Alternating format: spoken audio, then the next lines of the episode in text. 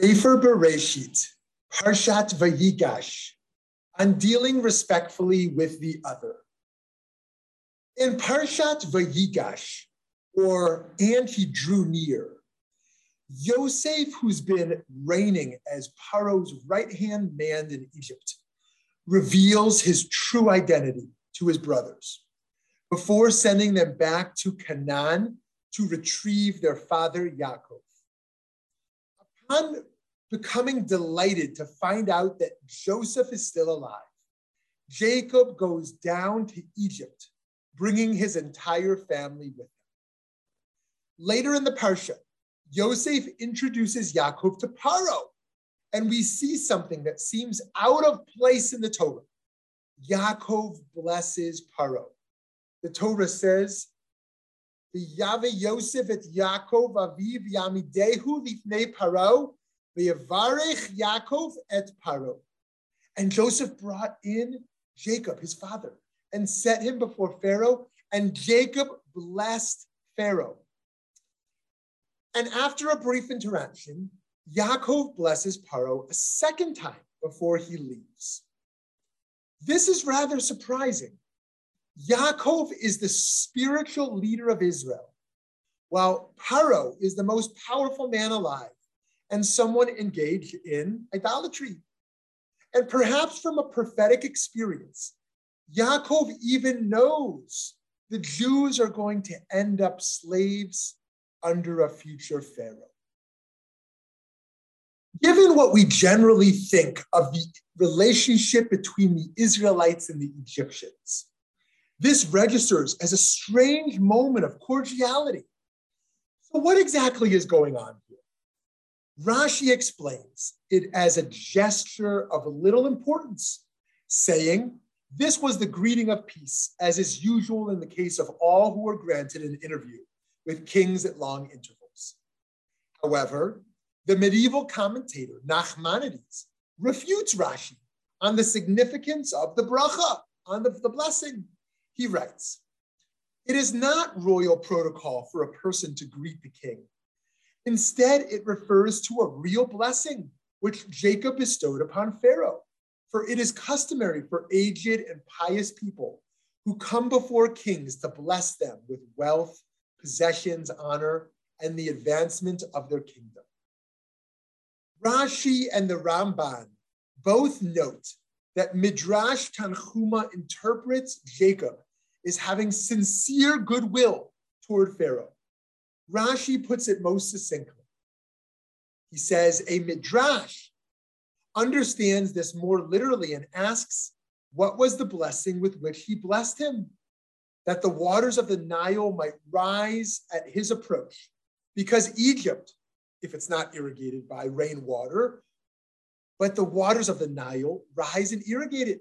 And from the time when Jacob blessed him and henceforth, whenever Pharaoh came to the Nile, it rose at his coming, overflowed its banks, and watered the land. In the time of extended dire famine, in which this story takes place, such a blessing would have been immensely meaningful. Friends, we see a similar lesson about respecting the mechanisms of authority in Pirkei Avot, the ethics of our ancestors, which teaches pray for the welfare of the government, for were it not for the fear it inspires, every person would swallow their neighbor alive. In our present time of ideological combativeness and polarized vitriol, we can look at this moment of harmony between Israel and Egypt before the infamous fracture soon to take place and see an example of the world we ought to try to restore. On Pharaoh's part, it is remarkable that he has even allowed Joseph, a Jew, to become the second most powerful in the land. It's also commendable that he's interested in meeting Joseph's father as a foreign spiritual leader. Both parties admirably cross over the cultural, political, and religious barriers that divide them. Here we witness an illustration of ecumenicalism that we can replicate in hope of repairing the breaches that separate segments of humanity from one another. On a more political level, the meeting between Yaakov and Paro can serve as a model for how to deal with competing groups. Jacob is able to bless Pharaoh twice, despite understanding how much instability and strife can emerge from such powerful people. In this parsha, this Torah portion, we can find a foreshadowing of the commandment the stranger who resides with you shall be to you as one of your citizens. You shall love him as yourself, for you were strangers in the land of Egypt. Jacob performs a mitzvah like this even before his people take possession of land and power of their own. A person's character is determined more by how they act to the most vulnerable than to the most powerful. Nonetheless, respect to the most powerful is essential. Today, this story serves as a reminder that as Jews under non Jewish sovereignty, we must engage respectfully with people in power. To be sure, it is necessary to speak truth to power, and there are, of course, times to publicly criticize power. In contemporary times, one of the blessings of living in a democracy with unprecedented securities. That is, we don't have to show respect to rulers merely to survive. Rather, it is an appropriate virtue in itself. We don't have to praise wicked people. Instead, we can praise those in power when they act righteously and practice a degree of restraint when dealing with those with ill intent.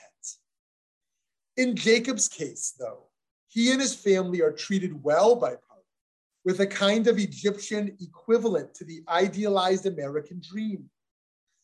Before Jacob shows the humility he does in his meeting with Pharaoh, Pharaoh proves to be a positive example for how to deal with immigrants. The Israelites are given land, work, food, and dignity. When those in power do good, it is crucial that we express hakarat hatov, gratitude, and also that we deal in gracious diplomacy and public courtesy.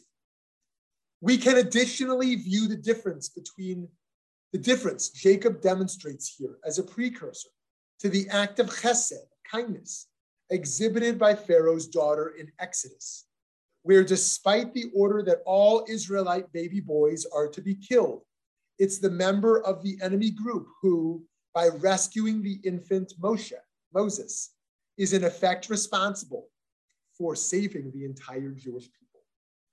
By being the ones to reach out to those with whom we normally disagree, we can hope to draw them into our vision of justice and bring about a less divided world. May we work together to reduce polarization and build bridges. Shabbat.